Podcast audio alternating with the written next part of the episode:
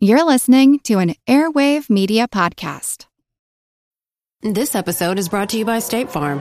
From your morning podcast to your afternoon playlist, State Farm knows you personalize your entire day. And that's why State Farm helps you personalize your insurance with the State Farm Personal Price Plan. It offers coverage options that help protect what you care about most at an affordable price just for you. Like a good neighbor, State Farm is there. Prices vary by state, options selected by customer, availability and eligibility may vary.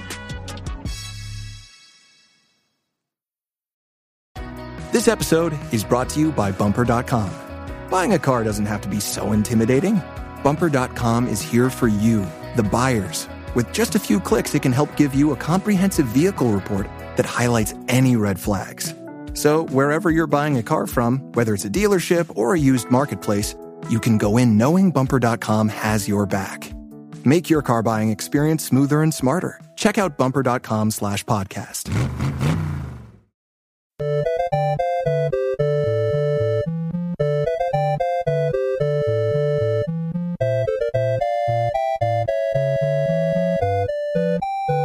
Cryptozoology a science? Surely searching for the solution to mysteries is part of science. But is cryptozoology? Or is it something else? Is it just a game? The intersection of science and cryptozoology will be discussed in the next two episodes of Monster Talk. In this episode, part one, featuring Dr. Darren Naish.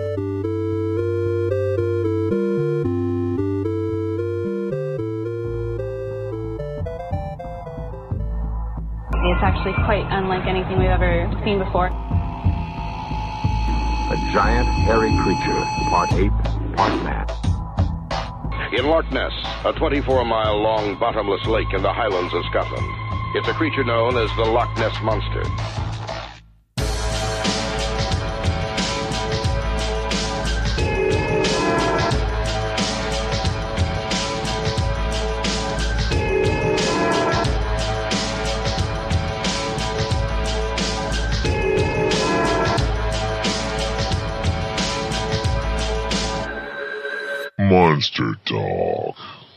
Welcome to Monster Talk, the science show about monsters. I'm Blake Smith, and together with my co hosts, Dr. Karen Stollznow and Ben Radford, we talk about monsters, science, and the vast landscape of mystery where such stories grow. Today, we're happy to have a well known figure in the world of science and cryptozoology, Dr. Darren Naish. This is a two part look at the intersection of cryptozoology and science, and in our next episode, we'll be talking with some other voices on this topic.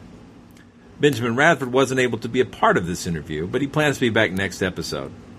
This is a meaty interview with surprising information in it, so we'll get started right after these messages.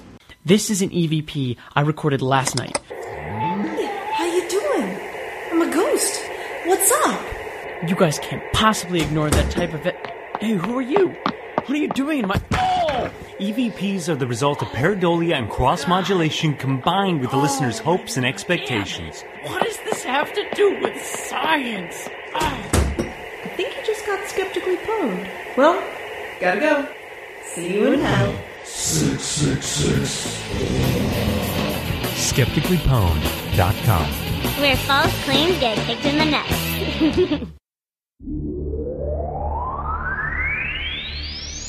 Space. The galactic universe is comprised of literally dozens of stars in hundreds of galaxies. Man has waited millions of light years for the infinite rays of the cosmos to reach us, yet it can all disappear in a parsec. The distance is. You have no idea what you're talking about, do you? What? Galactic universe? Dozens of stars? Parsec and light years as measurements of time? Uh. You know what? You need to go to the Star Party. The what? The Atlanta Skeptics Star Party. What's that? You really are clueless. Here, read this. Okay, let's see. Please join the Atlanta Skeptics on Thursday, September 2nd, 2010 for stargazing, food, drinks, and amazing conversations. Held at the Emory Math and Science Center in Atlanta, Georgia, astronomers Pamela Gay and Fraser Cain will be hosting this amazing night. Ooh, I love those guys. Oh, yeah, keep going. Pamela and Fraser will be leading guests in exploration of the skies using the observatory at Emory. Musician, podcaster, and science lover George Hrab will also be providing entertainment. Who's that? Never mind. Keep reading. This event is in honor of Jeff Medkeff, the blue collar scientist. Jeff succumbed to liver cancer in 2008 and all proceeds will go toward the Leukemia and Lymphoma Society in Jeff's name. Nice, no? Yes, yes indeed. Keep reading. For those attending DragonCon, this is the night before the craziness begins. Go to atlantaskeptics.com slash star party for full information. Remember, two meteorites don't make a meteor wrong. Don't add anything. Just just read. Sorry. The Atlanta Skeptic Star Party with Pamela Gay, Fraser Cain, and George Hrab. Thursday, September 2nd at 7.30 p.m. You gonna go? Oh, yeah. Just make sure you listen mostly. Cool? Cool. AtlantaSkeptics.com slash star. Monster Talk. Darren Naish is a paleozoologist, a freelance author, and a science writer at the Tetrapod Zoology column on Science Blogs. He's affiliated with the University of Portsmouth. He obtained a degree in geology and then gained a PhD in vertebrate paleontology at the same institution. He mostly works on Cretaceous dinosaurs and pterosaurs and, quote, also messes around with swimming giraffes, fossil marine reptiles, British big cats, and stuff like that. Darren, welcome to Monster Talk. What's your personal take on cryptozoology and how did you get associated with that area of study?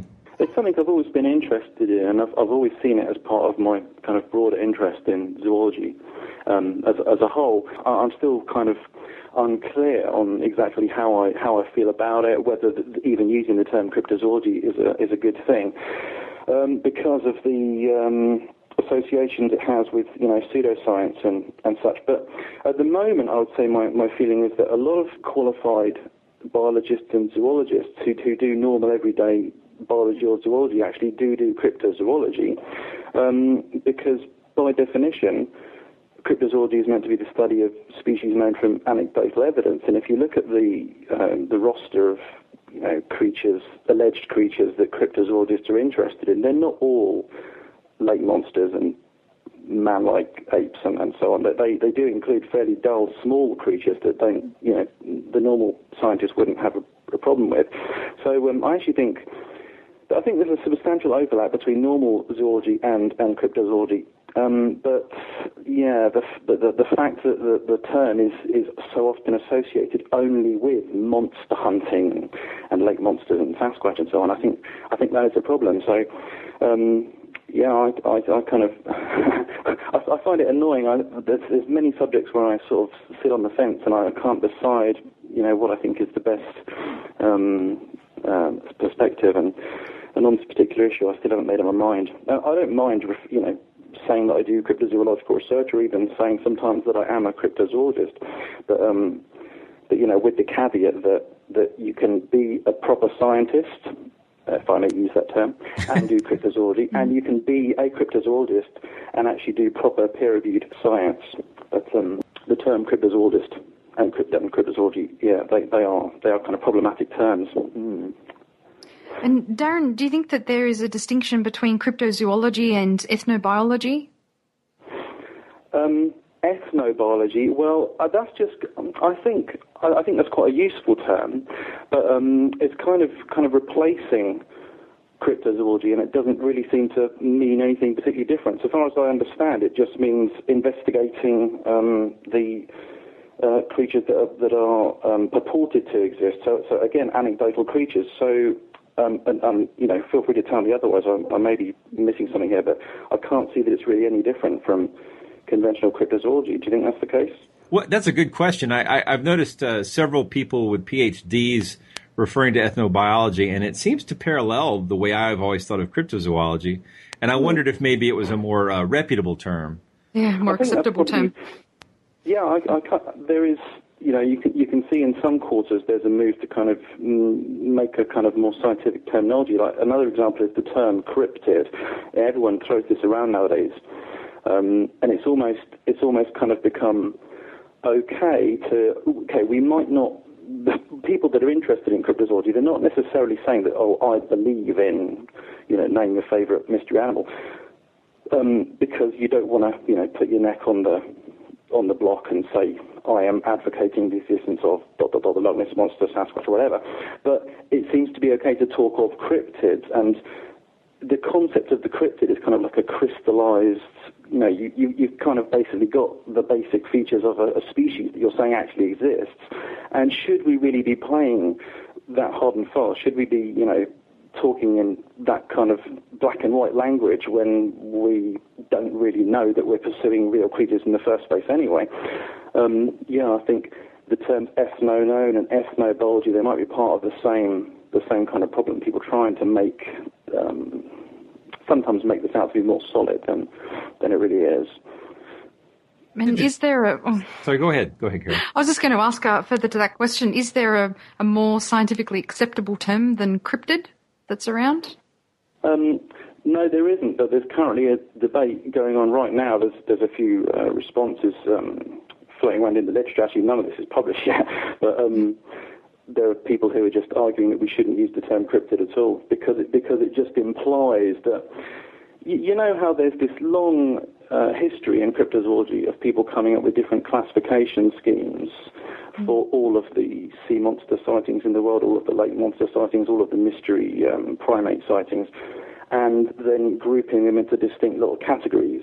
And you say you've got, you know, species A and species B or whatever. Um, once you start kind of doing that, you're, and, and, you, and you call these, you know, people normally call these little categories cryptids, you're kind of crystallizing the idea that you've got like a real tangible entity there. And uh, in most cases, um, there's probably, you know, we're probably, we haven't gone that far down the road until, you know, we're probably not ready to do that. So, um, yeah, myself and um, Charles Paxton, who's a fisheries ecologist, very interested in cryptozoology, and um, Michael Woodley, uh, who's a molecular ecologist who um, also is, has an academic interest in, in cryptozoology. We're having a, a, debate about this subject at the moment, and it will appear in the literature. And um, yeah, we're going to be holding a conference in a couple of years that's uh, hoping to address this subject as well. So. Uh, yeah, my thoughts on it aren't crystallized, but once a, a new species has been found that's been referred to as potentially a cryptid, would you still call it uh, a cryptid that has been proven to exist, or, or would you not use that term anymore? Yeah, the, the idea is that um, the cryptid is the name you use for it when it's um, only known anecdotally, and then once, supposing it becomes, uh, you know, verified through the procuring of a specimen or whatever, then no longer is it a cryptid. But um, a lot of animals that I, I'm sure you've heard this before. This is in all the books, and you know, this is quite well known to anyone interested in cryptozoology. A lot, a lot of animals that are officially recognised today. People always talk about, you know, the okapi and the Komodo dragon and so on. They were cryptids um, historically. So, so I'm interested in the idea that yeah, some things today uh, were cryptids in the past, and if you're writing about the um, knowledge of those animals prior to their official discovery, should you actually be referring to them as cryptids? So was, for example, was the should you regard the okapi as a cryptid prior to its 1901 um, discovery? And um, I kind of I kind of think you should. I, I think you know if it's if you're investigating an organism that's known only from anecdotal data, well, cryptozoology is the investigation of anecdotal data, and cryptids are the names for those entities. So yeah, I think I think the terms I think the term cryptozoology and cryptids probably should be more widely used. But like I say, as I said at the start, that there is this unfortunate um, implication that that uh, this this this uh, link that uh, cryptozoology has with um, stuff that's not exactly uh, mainstream science. Our show comes from a very skeptical position, you know. Yeah. But um, and it sounds like you yourself uh, are using a lot of caution in your terminology. So, do you consider yourself to be a, a, skeptic of cryptids uh, in general? Yeah, well, I, well, I, hope so. Um, I try and uh, be sceptical about kind of everything. um, I, I would say that I certainly fall into the trap of favouring certain ideas because I, you know, personally find them appealing. But but don't we all? I mean, um, yeah. In terms of my approach to mystery animals, cryptozoology. Um, my um, approach has always been that you know go where the evidence takes you, and we certainly, as scientists, should be looking looking at the evidence empirically, and you know not being guided by our prejudices or preconceptions or whatever. So let's say I'm interested in investigating sea monster, Cadborosaurus or Sasquatch or whatever. Um, you know, there's, there's data to look at. That data can include eyewitness accounts and trackways or you know sonar readings, whatever. Um, you, you don't have to have any preconceived conclusion. You, you, can you can analyze that data and see where it takes you. And I would certainly say that for some mystery animals, um, my feeling at the moment is that there's there's the implication from some of the data that real things are there, but for many other cases, the evidence is one thing. But you know, if you're interested in investigation of the evidence, if you're interested in this, you know, approaching this from a scientific point of view, that's fine. And even if even if all of the eyewitness data is nonsense, and you know that there really isn't an animal at the bottom of the reports, and there certainly are mystery animals around the world where that is the case. I still think, you know, scientists should be really interested in those cases because we can learn so much about things like uh, witness perception, witness bias, things like why do people want to believe these animals? Are they seeing something else and making a perfectly rational misinterpretation? Those are really good questions, and they're of, you know, huge interest to uh, well, not only people interested in cryptozoology, but psychologists and sociologists and, and stuff. So, so cryptozoology, I think, has a lot to, to tell us, not only about diversity in the natural world and so on, but also about our own approaches to the natural world, how we study it, and yeah, a lot of stuff, I think. One of the questions I think about it quite a bit is cryptozoology in the hands of trained scientists uh, versus cryptozoology in the hands of the amateur. Is there value? Is there value in the amateur cryptozoologist? Not just the armchair, but the people who uh, you know, they have a day job of whatever, and then they, but yeah. when they get a chance, they go down the Amazon or they, yeah, they go to Thailand or Tibet. Well, yeah, uh, that, and to be honest, that is the, major- the majority of people who call themselves cryptozoologists. That that is, you know, their their approach. And I've always said that that um, I mean, obviously, I I can, you know, without wanting to sound arrogant, you know, I've got become technically qualified and and you know have a like a proper perspective you know, in, in, terms of in terms of being able to employ critical thinking and this kind of stuff, and you know, if I'm interested in evaluating reports, I won't write a popular book on it. I'll just think about putting it into the peer-reviewed literature. Um, I think that even if we encourage scientists and more scientists to, to, to look at uh, cryptozoology kind of scientifically, that does not in any way diminish the role that, that, that amateurs can can play. And um, I mean, f- for a start, all of the uh, evidence, the the the, um, the data that's now being analysed by, by scientists, qualified scientists, has almost all of it been, been collected by people who would regard themselves as kind of, um, well, they might think of themselves as scientists. I've had this discussion with Loren Coleman actually. Um, but they're they're not you know they're not pretending to be above their station. They know that that, um, that they're kind of like amateur scientists, if you like. They don't have a university position or or whatever. Um, I, I do think that sometimes we do have to kind of rein them in or encourage um, kind of more uh, critical appraisal of um, the the way they come to conclusions, and also to be more cautious in terms of what they're prepared to um, conclude, because I, I, mean, I, I, always say that one of the biggest problems with cryptozoology is not necessarily with the kind of raw data, the eyewitness data that we that we have, but it's the conclusions that people build on the data. There's there's there's a thousand you know hypotheses and ideas out there in the cryptozoological literature about all manner of creatures surviving from prehistory, or coming from different dimensions, or you know you name it. Look, Every conceivable idea has been out there.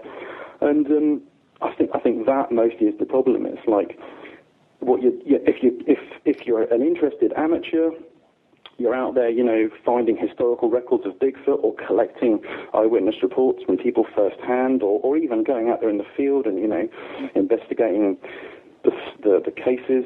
That, that's brilliant. That's really worthy work. You know, we need we need more of that. But the, it's the conclusions that, that people sometimes reach that um, I think don't really do us any favours. Yeah, cryptozoology definitely does suffer from that. It also suffers from the kind of people that it attracts, by which I mean there's this kind of I'm, I'm really I'm really bothered by the by the creationists who, who seem to have quite a large stake in cryptozoology these days, and I don't really understand what can be done about it.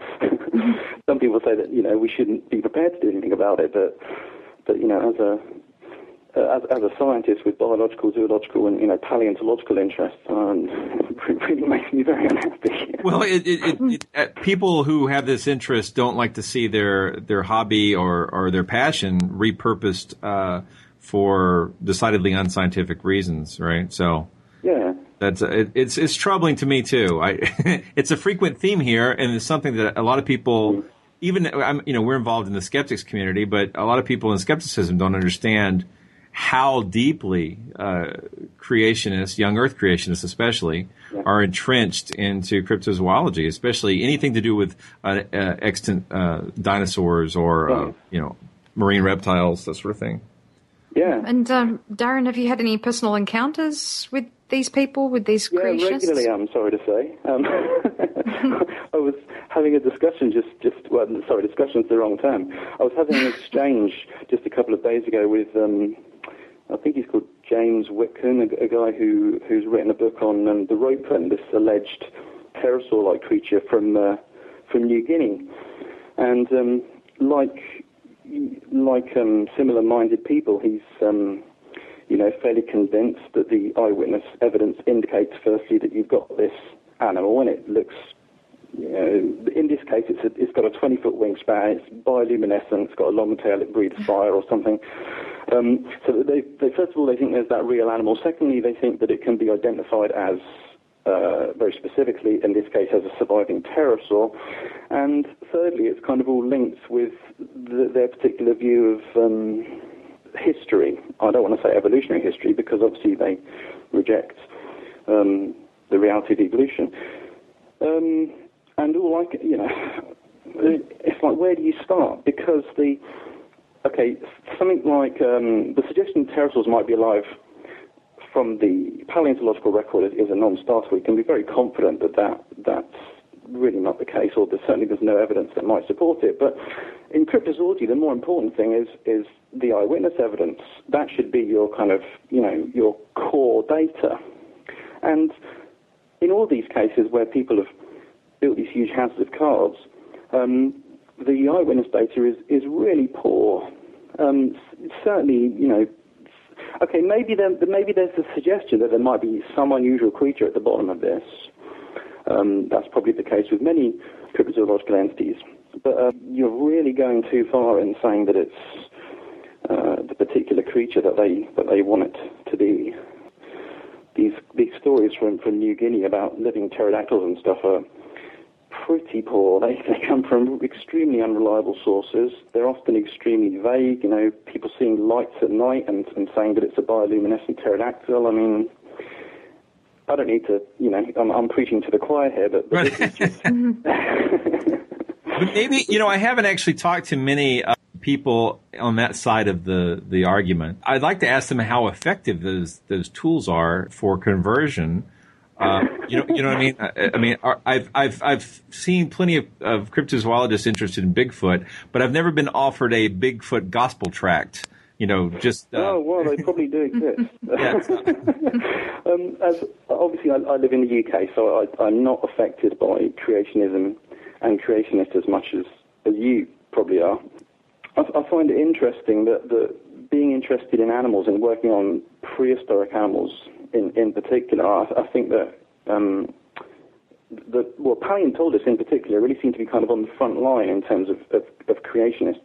I've been at you know conferences and exhibitions and stuff where you actually have creationists come up and engage you in um, discussion because they they see the skeleton of the dinosaur or the pterosaur or whatever, and that's kind of like their hook, the sort of their, their kind of first thing to to like attack you with because you know it's a big obvious thing.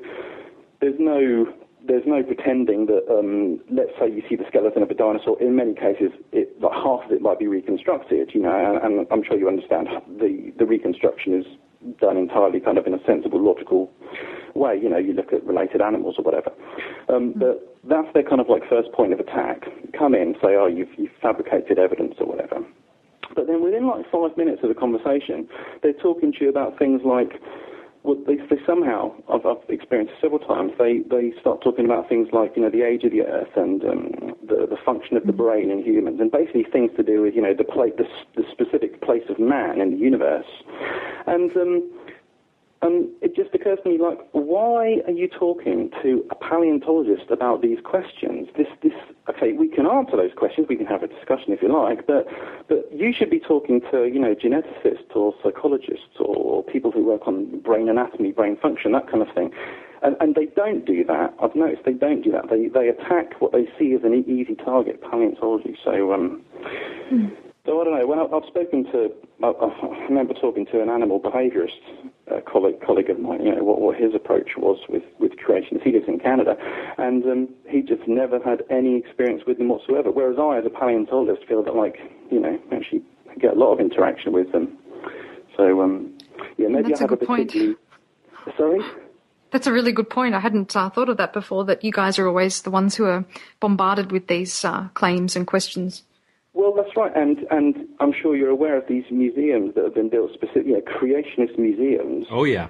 Hmm. Museums, obviously, in scare quotes, and they are entirely, you know, dinosaur dioramas like Jesus riding on a brontosaurus, that kind of stuff. they they aren't about. They don't have a wing devoted to the human body or the anatomy of the brain or genetics or whatever. It's all like the Garden of Eden and prehistoric animals and Tyrannosaurus rex ate watermelons, that kind of stuff. So, um, yeah, ma- yeah, maybe I have um, uh, a, a more negative view on it than, than many biologists. But, but then, like I say, cryptozoology does seem to have this strong link with, with creationism, and um, it's difficult to know what to do about it. It does tarnish the subject as a whole. Let's talk about some of the cryptids out there um, that people claim to see. Um, which ones do you think are the most plausible? Yeah, um, well, I'll say to start with, I, I think it's pretty likely, and I, I assume, in my experience, most people kind of agree with me, whether they're interested in cryptozoology or not. Um, I would say that, that w- there are large animals in the oceans that, that remain to be discovered. Um, I think we can be pretty confident about that because we still find new sharks, rays, whales.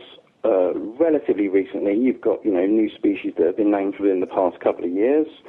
Um, every study that's ever been done of um, looking at discovery rates over time, they all find you know people generate these graphs plotting discovery over time. They all find that there are more discoveries yet to come. Numbers range from anywhere between I think five and fifty. So everyone agrees there's some, and then there's there's a really good um, body of eyewitness reports, some of which are extremely trustworthy, as in they come from, you know, qualified biologists, people who've got a lot, lot of experience of looking at marine animals and judging distances, that kind of stuff. Um, so th- I think there's, there's new things to come in and see. But, but what they are, well, that I can't answer. Um, uh, this kind of, you know, linking back to what I said much earlier about cryptids and the idea that you've got like distinct little categories of creatures.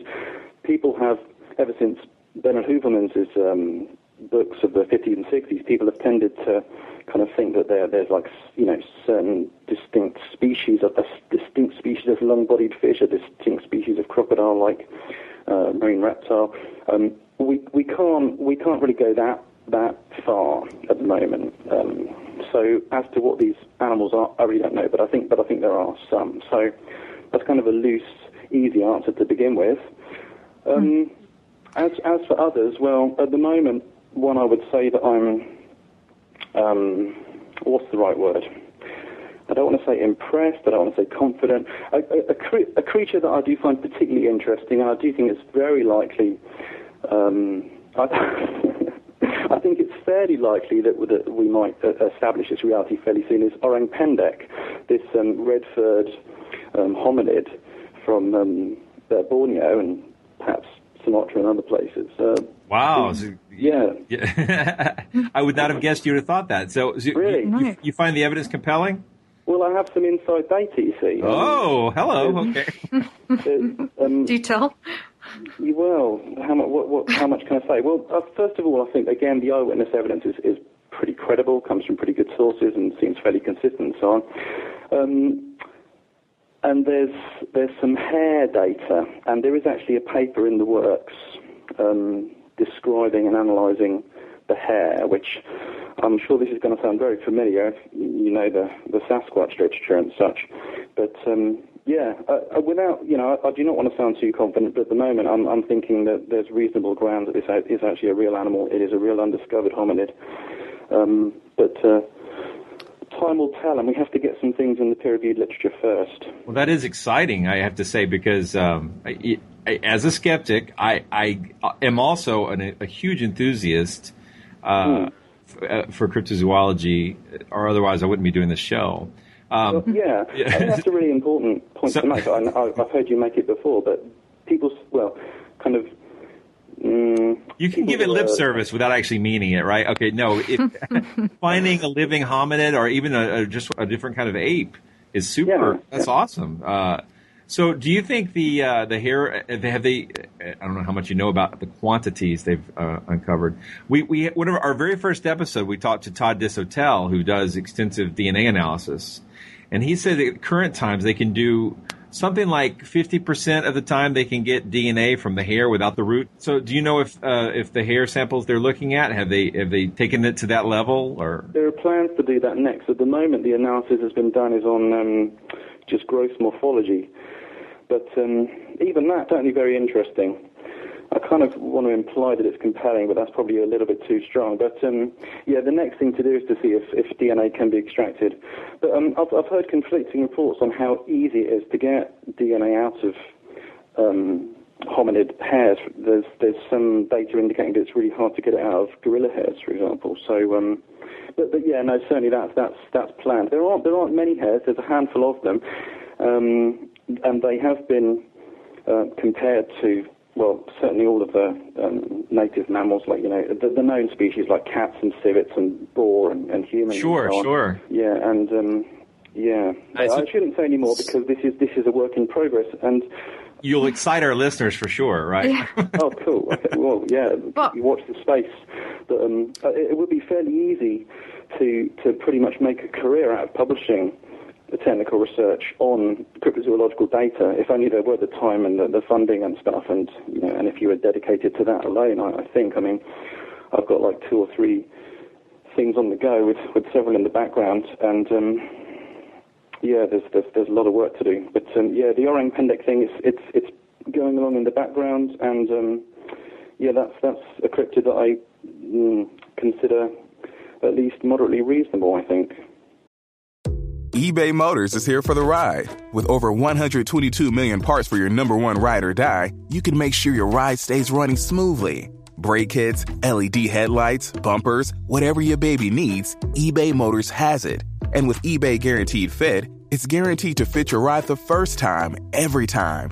Plus, at these prices, you're burning rubber, not cash. Keep your ride or die alive at ebaymotors.com. Eligible items only, exclusions apply. This episode is brought to you by Bumper.com. Buying a car doesn't have to be so intimidating. Bumper.com is here for you, the buyers. With just a few clicks, it can help give you a comprehensive vehicle report that highlights any red flags. So, wherever you're buying a car from, whether it's a dealership or a used marketplace, you can go in knowing Bumper.com has your back. Make your car buying experience smoother and smarter. Check out Bumper.com slash podcast. Well, I was going to ask to, to prove something like the orang pendek.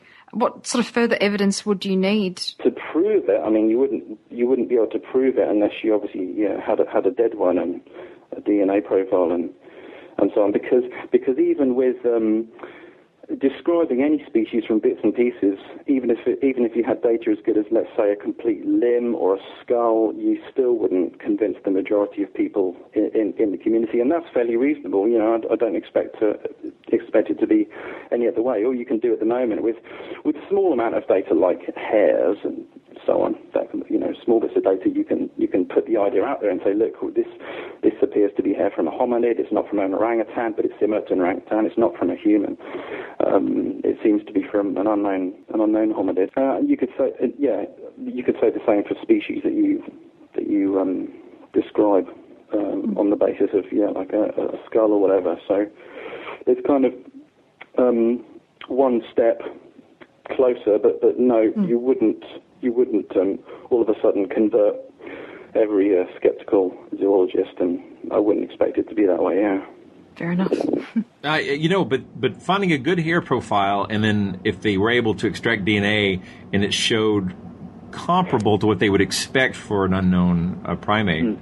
uh, that, that's awfully compelling, I have to say. But I'm I'm still probably going yeah want to see the body, you know, yeah. or the live yeah. specimen. We don't have to kill it, but. Uh, that's a tricky subject to kill or not to kill, isn't it? Um, not, not just for your um, token cryptids, but um, but for, for new species uh, in, in general, um, I, I, I mean, I personally don't like the idea of killing animals. I don't think people should just go out and kill things for you know not for just collecting, but but unless it's Bigfoot.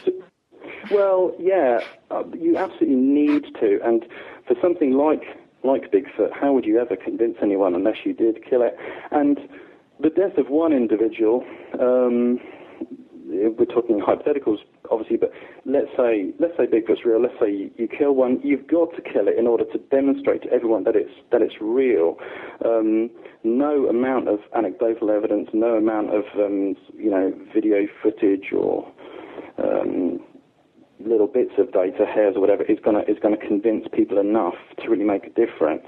And the implications of some of these alleged creatures, and, and Sasquatch is top of the list, the implications are huge if, if they did exist. I mean, not only in terms of how people think about themselves, uh, where we fit, where our species fits in the natural world, but also in terms of um, conservation, um, environmental protection, economics. I'm sure you've heard these stories from uh, John Bindernagel talks about them in uh, his book that um, supposedly loggers and, and not supposed to, they're, they're, told not to report Sasquatch Sasquatch sightings because because um, let's say it's real, then it could have a huge impact on where people can log. So um, yeah, some some some animals of cryptozoological interest could have just the most astounding impact should they should they prove to be real. The thing about Bigfoot is, I think the kill or don't kill. The, the the one risk is that it's someone in a suit, right? And and, and this, yeah. but but as far as it, the, if you look at the number of claims, right, that that implies. Uh, since they're in every state but Hawaii, according to the, the sightings. I think Hawaii as well. People say, well, you know, I think Hawaii has a hairy hominid of some sort. Oh, really? I'm sure I've, I've, read it in the literature. Yeah, there, there isn't a place in the world that doesn't have a hairy hominid. Yeah, uh. That, well, right. That that that makes me suspect even more that it's more of a psychological thing than a. Well, yeah. Yeah. You know that people claim to have seen these kinds of creatures in in Europe, as in Spain, France, the UK. Um, and there's there's one there's one report from uh, South Antarctica. I mean, it just it just seems that the, the kind of motif of the the the sort of uh, man ape hybrid, the hairy hairy monster man ape thing, just does seem to be a thing that goes everywhere with us. It's kind of like part of our sort of cultural baggage, and kind of maybe that's because we're all programmed to see the human shape. Um, you know, everywhere we look. I, I, I don't know. I, I, certainly think there is a, a big um, kind of socio-cultural, psychological kind of component to the to the phenomenon doesn't mean there isn't a you know biological signal in there as well. And I was just curious to find out where are the claims coming from in the UK. There's um, a place called Bolam Lake somewhere in northern England. Mm-hmm. Um, oh dear, my geography's really going to let me down now. I think it's somewhere so like forest areas and.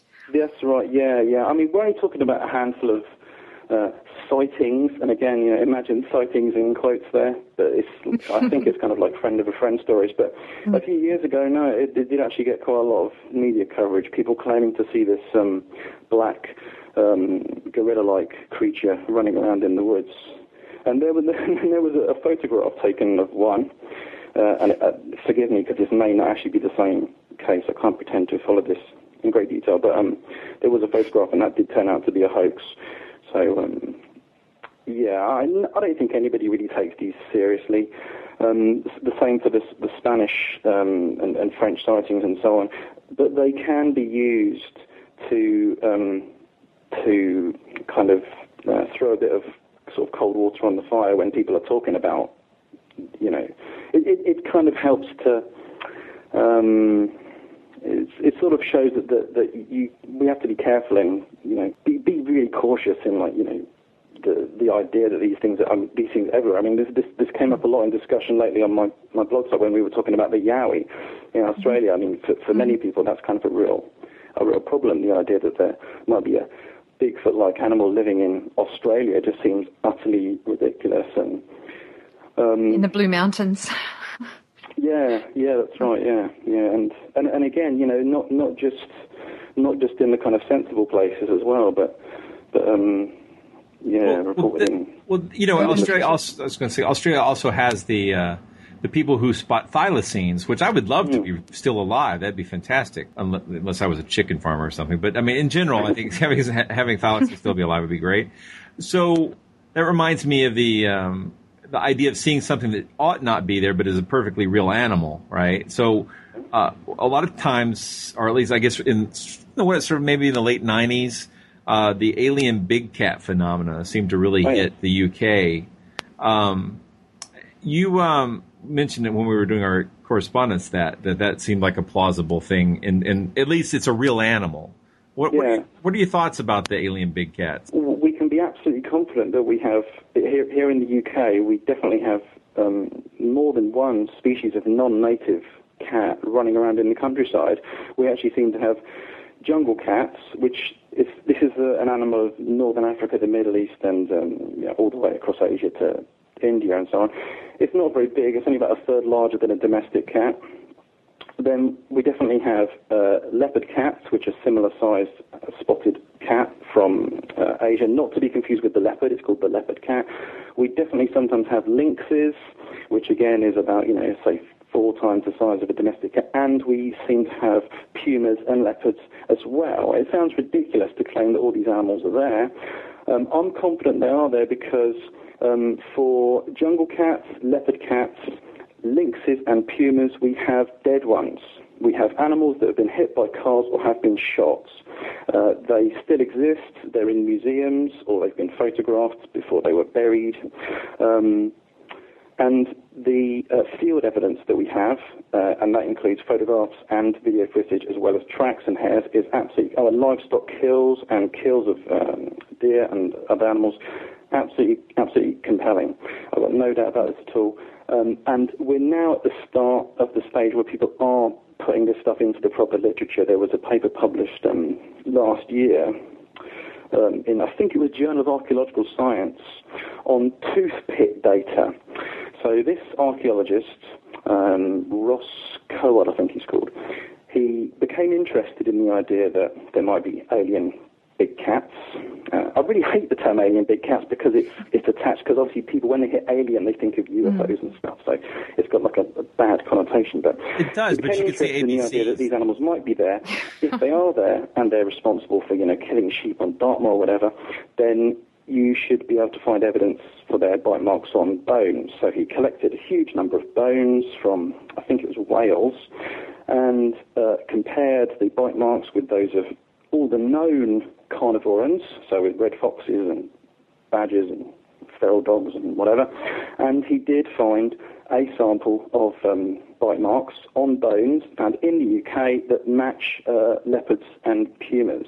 So. Um, and the, the evidence is uh, the evidence is just is just so good. I think anyone who now kind of denies the existence of um, non-native cats in the UK is either not aware of the evidence at all, or they are deliberately being difficult. And uh, some people, certainly in um, kind of conservation um, bodies, are kind of deliberately saying these animals aren't there for, for, for whatever whatever reason. And in, in a way, I kind of think it isn't a big deal because we know, again, we know without doubt that um, even the most exotic, specialised cat can escape in the British countryside. Britain isn't a particularly difficult place to live for a cat. It doesn't suffer from any extremes of climate, and there's plenty of things to kill, plenty of places to hide if you're in the right areas. Um, we know these animals can escape. They can they can hide out. They may disappear. They may get shot. Um, and when I said this, you know, this is the case for even the most specialised of cats. I say that because um, a clouded leopard, which is um, not a leopard. It's you know a distinct kind of big cat. Uh, famous for its very long tail. It's, it's got really long um, canine teeth, and it's famous for being particularly arboreal, very good climber. One of those escaped from Howlett Zoo, and I think it was 1975. This is the most specialised, the most tropical of the big cats, and it lived in the wild for I think it's about a year until it was eventually shot, uh, and it was um, perfectly healthy. It was in good condition. It had been eating, killing and eating sheep. Um, and if a clouded leopard can do that, well, why is it's no it's basically no surprise at all that animals like pumas and leopards, which are the ultimate generalists, I mean they can live everywhere, and they do. You know, pumas are found from the tip of southern South America right up to you know the far north of Canada. There's just no problem with these animals making a living once they get out. All they have to do is get out, and and again, we've got good data showing that, that um, people have not only deliberately released them over time, but also the animals escape fairly regularly um, from from zoos that uh, maybe aren't so good, but also from really good zoos. I, I, I could discuss cases I know of in recent years where um, people have built expensive new enclosures for leopards, but there's one little thing they haven't thought of, and the cat has been able to exploit that and escape. And uh, in those cases, they've sometimes lost the cat and it's just gone, and they never see it again. So, so. Uh, that, in a nutshell, is my my general thinking about British big cats. Wow, so that's a lot more positive uh, than the uh, documentaries I've seen on it. That's really interesting. So, wow, I'm going to have to go find some of these uh, accounts well, and look at the, the literature a little closer. Well, the, the problem is, I'd say, is that okay, everything. Well, much of the stuff I've just told you that actually doesn't exist in the literature. Um, I think that the people interested in British big cats, kind of full time, you know, if they're like main sort of passion, um, this does link to some of the stuff we were talking about earlier on. I think they've actually done a really poor job in actually making this data well known, and they certainly have done a terrible job in getting it into the literature. Now, I do appreciate that, you know, as a publishing scientist, my perspective on this is, is kind of different from, from theirs because if I discover something new, if I see, you know, whatever it is, you know, something I'm interested in, a, a new specimen or a new bit of behavior or whatever, I immediately think, you know, well, there's a little paper there. It might, might only be a day's work, you know, two-page paper. You can publish it very easily. Um, particularly if it's something to do with animal behavior or a new record. You can. There's so many little like biology magazines or journals or whatever, you can easily get these things out there. Um, nobody's done that with this huge pile of data on British big cats, and I've I've actually been to. There's there's an annual meeting that's held in this country um, on the British Big Cat phenomenon, and I've said at this meeting, you guys have got to work harder to get your stuff in journals like there's a thing called British Wildlife, which is read by everyone interested in British wildlife, and it's like they they're fairly sympathetic to the British Big Cat phenomenon. Um, you could easily say, you know, we found this diagnostic kill, we found this uh, scat, this this uh, you know um, trackway, we've got this photograph which is definitive put it out there easy, just you know, to get the community to you know appreciate how good the evidence is, and this hasn't been done. So in frustration, this is something I've taken on myself, which I really wish I hadn't. As it's another project that's kind of like on the back burner for several years. Myself and and a, and a colleague, a called John McGowan, who's um, very interested in British big cats. Um, we've been trying to write up a technical paper that, that talks about yeah the tracks, the, the hairs, the um, the droppings, the diagnostic kills, and some of the better photographic evidence. And I know that if this was done, and if we published it somewhere like Journal of Zoology, which is you know kind of what I have in mind, you'd have all that data there in one go. And at the moment, you don't have that. You have to go through a load of popular books that um, often read like um, they're kind of you know adventure diaries. They're like my personal adventure. Sure, sure, you know, sure. Uh, very common in cryptozoology literature. Um, I, am not saying they've done a bad job. You know, there, there's that, that's a, a, you know fairly nice body of literature, but but you just don't have people doing the job properly and actually getting the data out there. So well, it's the delineation issue, isn't it? I mean, the, between popular, uh, this is a hobby and this is an actual journalistic type science, right? So yeah, that's right. Yeah, so it's it's it's got to be taken more seriously if there's real things there. So right, it would be like the guys who claim they found Bigfoot in Georgia. Now, hmm. if I found a Bigfoot and killed it, the very first thing I would do after making sure it wasn't a guy in a suit and I didn't need to get rid of a body is uh, is is contact some biologists uh, immediately, and because uh, you, it's got to be examined, written up, diagnosed, drawn up, and published. If if Yeah. science happens in the journals, not in my diary, right? Not on my blog, right? So. Uh, and I was going to ask, how do amateurs become involved in academia? Well, they they have to cooperate with um, people who are able to, who have the smarts to to do this. Uh, and if they do that, they've got n- there is no problem at all with them getting the appropriate credit. Uh, I think that's one of the issues. They're concerned that if they suddenly, you know, if they phone up Dr. So and so at the local museum and say we've got a dead Bigfoot, then that person is going to take it away and publish it and the finders are not going to get the credit. Well, that just that just will not happen. Um, if anything, the there's you, you probably know this, but maybe it's not well known enough. The there's a big thing today, uh, a big kind of you know ethical movement where people are making sure that the right people get the credit for doing research and going to the trouble of of you know finding and procuring and retrieving, let's say the carcass of a mystery animal. That's a huge amount of work. Um, I'm absolutely sure that hypothetically, if someone were to discover one of the big famous cryptids, um, the finder would would uh, they they wouldn't have to do the hard graft. They wouldn't have to you know write the technical paper and do the DNA profiling and everything. You could get people to do that for you. Um, but, but the finder would get the credit. Um, the problem with some of these cases is obviously well, I'm, I'm thinking here of the more district, the district people ones. They, they, they obviously were interested in kind of fame and fortune, and um, that that uh, Georgia. Um, oh, right, the Georgia Bigfoot, yeah. The Thing, the hoax thing, but um, the, what's Matt, Matt Rick or whatever they call it. They have some crazy name for it, but um, yeah, it's it's a matter of contacting the right people. And uh, and to today, I mean, what with the internet and everything, that is like easier than ever before. You that you have no excuse at all for not finding the relevant person in the field and the, the relevant you know expert and talking to them and um, yeah yeah. Yeah, well, there's a lot of distrust in cryptozoology. I mean, uh, that between researchers, right? It, which always bothers me because, right, that in in science, if I understand it correctly, which I'm not a professional working scientist, but you if you're worried about people getting on your stuff, you publish a general paper and then come back with something more specific later. You, you lay your stake out. You stake your claim, I guess. That's You know. true. Yeah, yeah, yeah. People do do a lot of kind of well territorial marking, if you like. Right. Um, I mean, there, there are there are all kinds of little battles and warring factions and so on in every every single branch of science. Yeah, no, no doubt.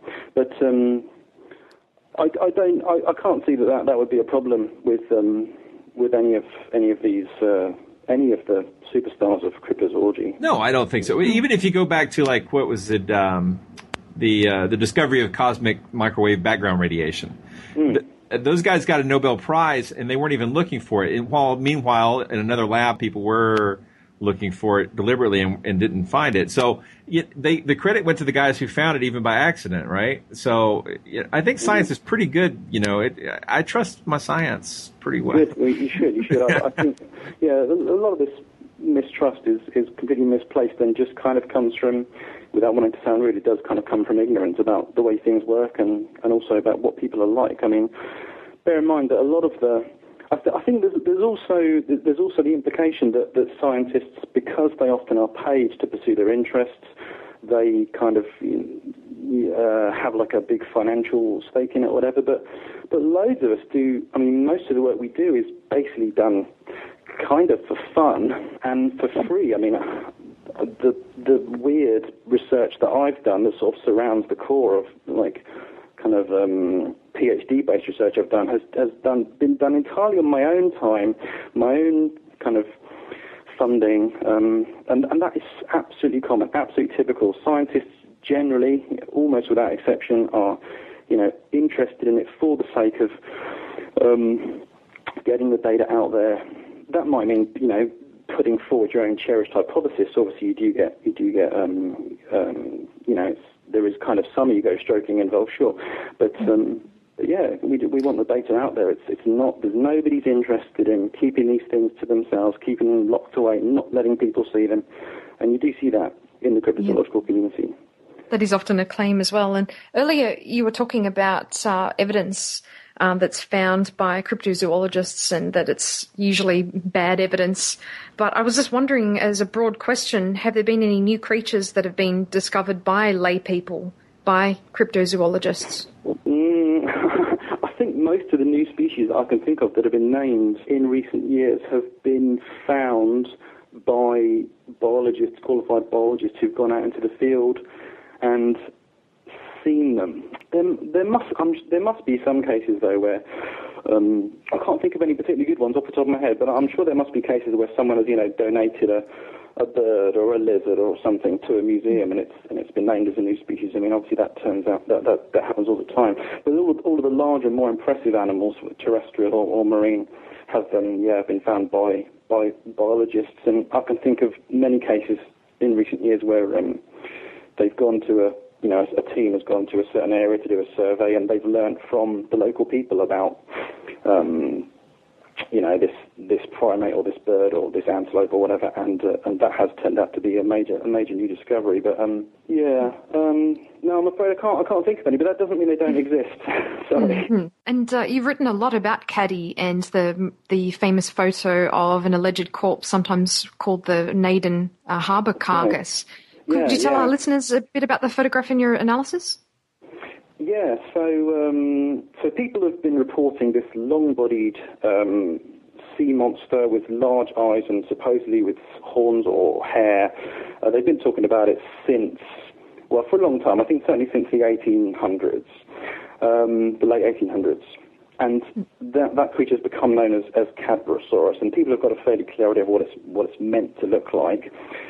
Um, during the 1990s, it was discovered by two uh, scientists who are particularly interested in uh, Cadborosaurus, Ed Bousfield and Paul LeBlond. They um, rediscovered in archives some photographs taken in 1932 at a whale flensing um, platform uh, in the Queen Charlotte Islands British Columbia, a place called a, a, a, carcass had apparently been retrieved from the stomach of a sperm whale at this uh, this uh, platform, um, Naden Harbour um, the whaling station. And apparently the whalers had recognised the carcass was extremely unusual. They'd put it on wooden crates and they'd photographed it.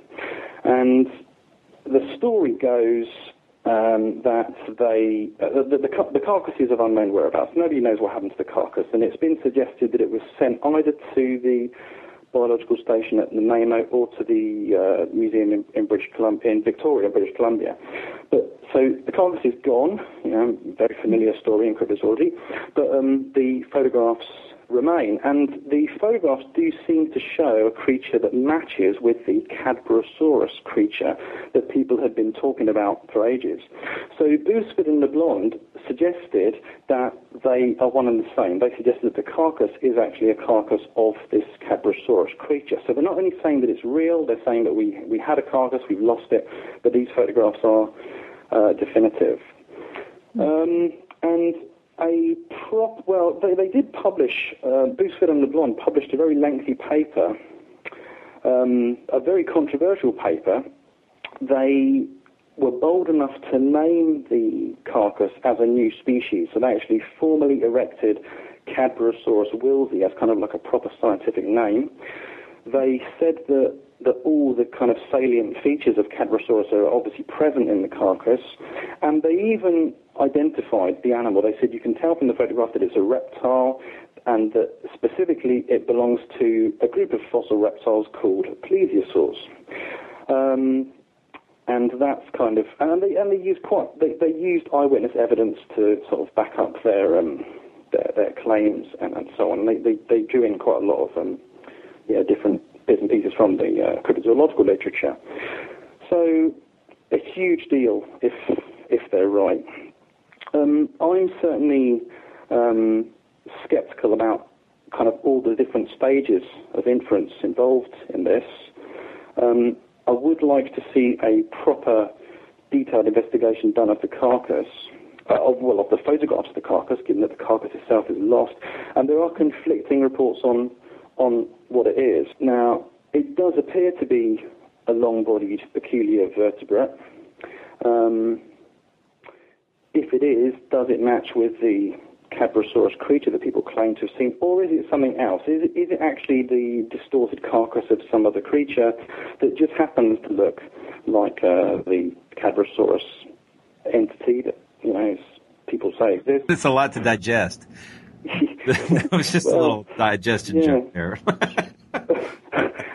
Basically, a, a proper analysis needs to be done of, of that photograph, and that's something else that's uh, that's um, kind of in the works. Um, some investigation has been done of the actual eyewitness data that Booston and Von used to back up their hypotheses uh, on um, but certainly all of their stuff about identifying it, um, you know, their claim that it's a living plesiosaur, well, that was very easy to uh, kind of well, demolish seems to be too hard a word, but it, uh, it, it, it, it was pretty easy to kind of show big holes in their logic. See, on the one hand, there, I think there is a biological mystery there that does need investigation. On the other hand, they definitely, Bousfield and LeBlond definitely, without shadow of a doubt, went way too far in, um, you know, what you can do with the with the data that you have. Uh, kind of a classic case of kind of um, sort of a, a runaway hypothesis, you might call it. They, but basically, they built up a huge house of cards on what this animal might be like, how it might have behaved, how it might have bred, all this kind of stuff. And um, I, I certainly think that the, the carcass is very intriguing and needs proper analysis. But um, yeah, there's skepticism needed at every single level of, of this uh, of this case. Not only the eyewitness data, but um, skepticism about the carcass, skepticism about the uh, the yeah the, the different eyewitness reports that Bousfield and LeBlond used. So. Um, Right. I mean, since do, do we ha- do we have any reason to suspect that it wasn't a hoax? I mean, I mean, pe- people were doing hoaxes back then. It wasn't like hoaxes were invented in the fifties. You know, I mean, uh, it's such an unusual shaped head. I, I've always been really curious about that. If that really is the head at all. Yeah, I, I published a paper on this in um, uh, a short-lived, peer-reviewed cryptozoology publication called the Cryptozoology Review, which unfortunately seems to have kind of vanished um, these days. Few people seem to have heard of it, but um, Sorry, that, the. Naden Harbour carcass came from 19 was supposedly photographed in 1932, and in uh, some similar time, something like 1934, there's another set of photographs taken very close by. I've forgotten the, the, the location, it will come to me. But um, that is also alleged to be a long bodied caddy carcass um, photographed on the shore of uh, British Columbia. And that one, um, I'm absolutely convinced, is a kelp stem with a rock posing as a skull and then like a mussel used as, a, as an eye um, socket and various bits of flotsam and jetsam and bits of plants and stuff used to um, produce a fairly realistic looking uh, carcass. So I totally take your point. I absolutely agree.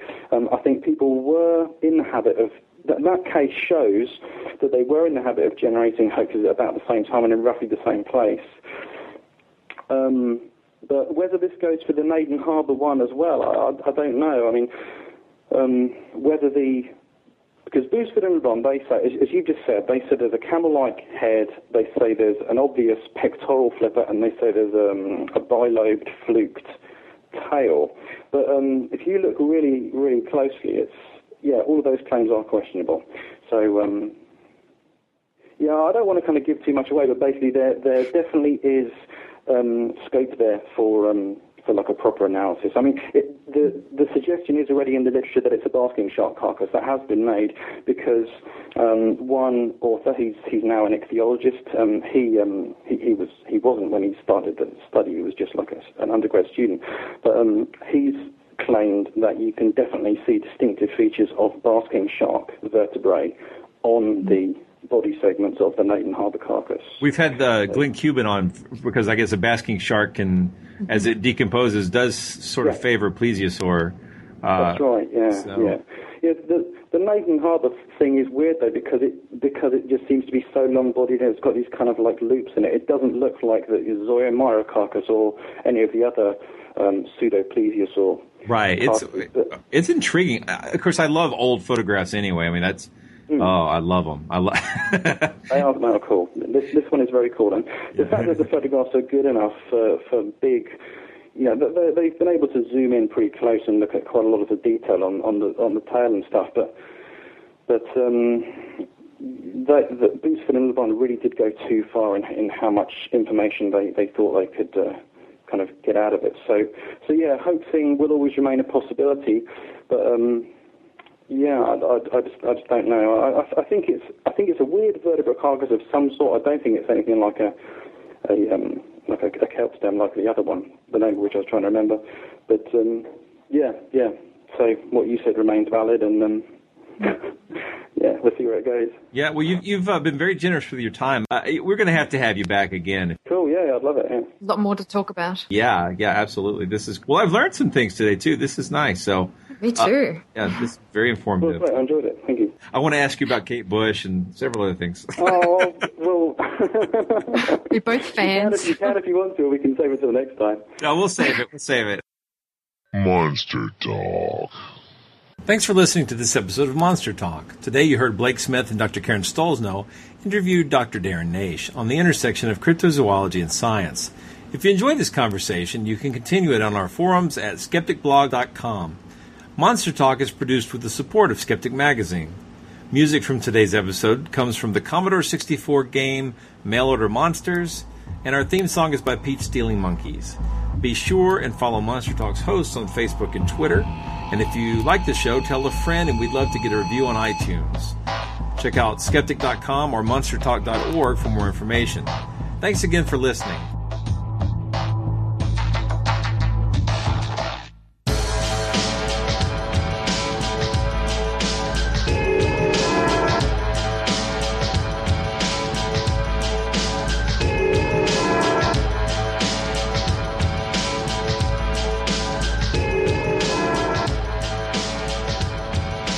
To stay abreast of the latest from Skeptic Magazine and the Skeptic Society? Want cutting edge skeptical articles delivered straight to your inbox every week? Then subscribe to eSkeptic, the free electronic newsletter of the Skeptic Society. Visit skeptic.com to sign up. So, do you consider yourself to be a, a skeptic? A skeptic? What is that? From the terrifying power of tornadoes to sizzling summer temperatures, AccuWeather Daily brings you the top trending weather related story of the day, seven days a week.